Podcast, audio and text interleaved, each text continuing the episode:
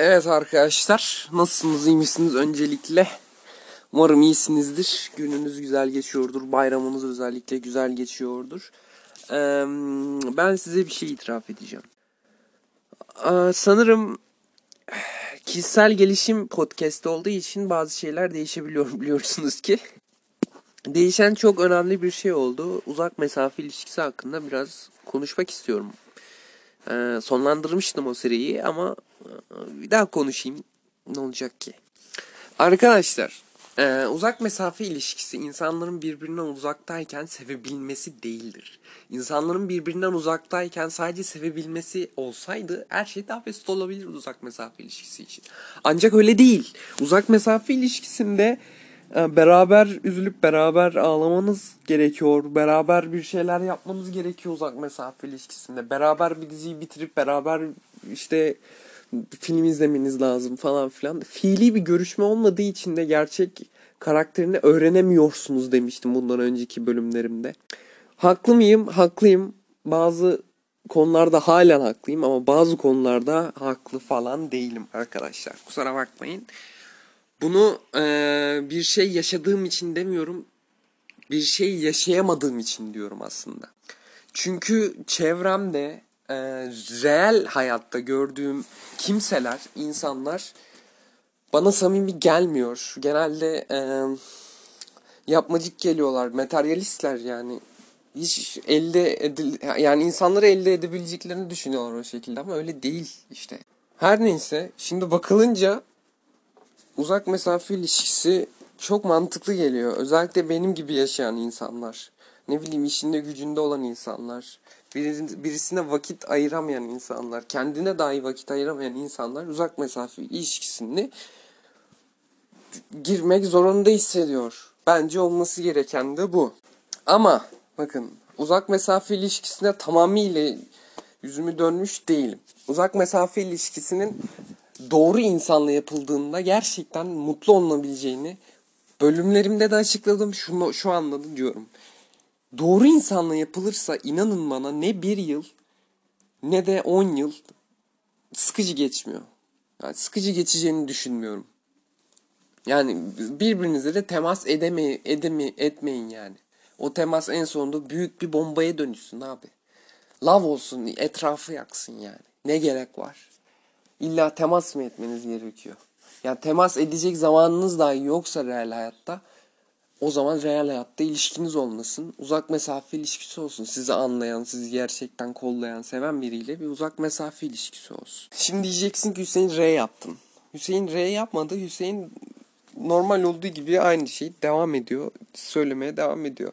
Uzak mesafe ilişkisinde yapılması, yapılmaması gerekenler, yapılması gerekenler. Arkadaşlar, yapmanız gereken sabretmek. Eğer sabırsızsanız bu işe kalkışmayın. Ki karşınızdaki insanı da üzmeyin. Yani bu biraz narsizme girer. Hani her gün benim sevgi haznemi dolduran birini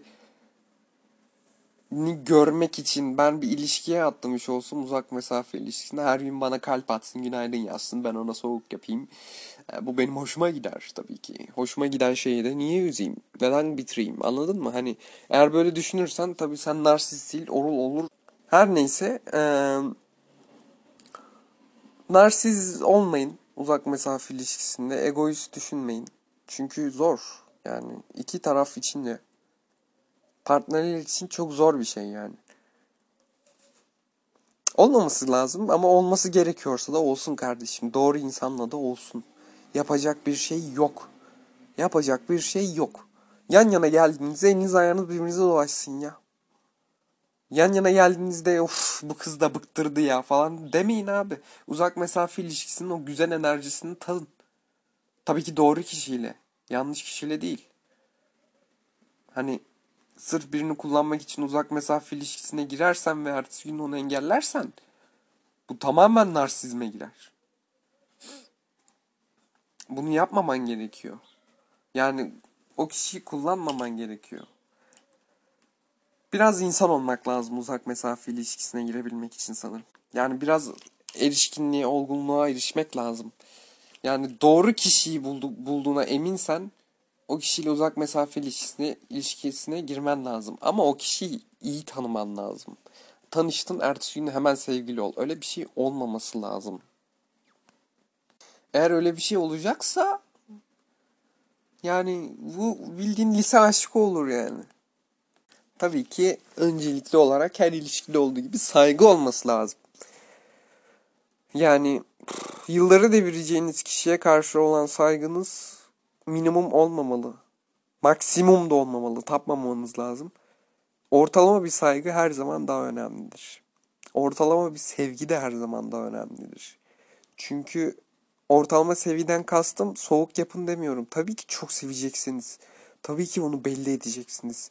Ama karşınızdaki kişi, ilk tanıştığınız kişi size çok fazla sevgi veriyorsa bir tık götünüz kalkabilir arkadaşlar. Bu kişiden kişiye değişiyor. Benim öyle oluyor mu? E, çok eskiden oluyordu ama şu an anlıyorum. Heyecan, anlıyorum yani.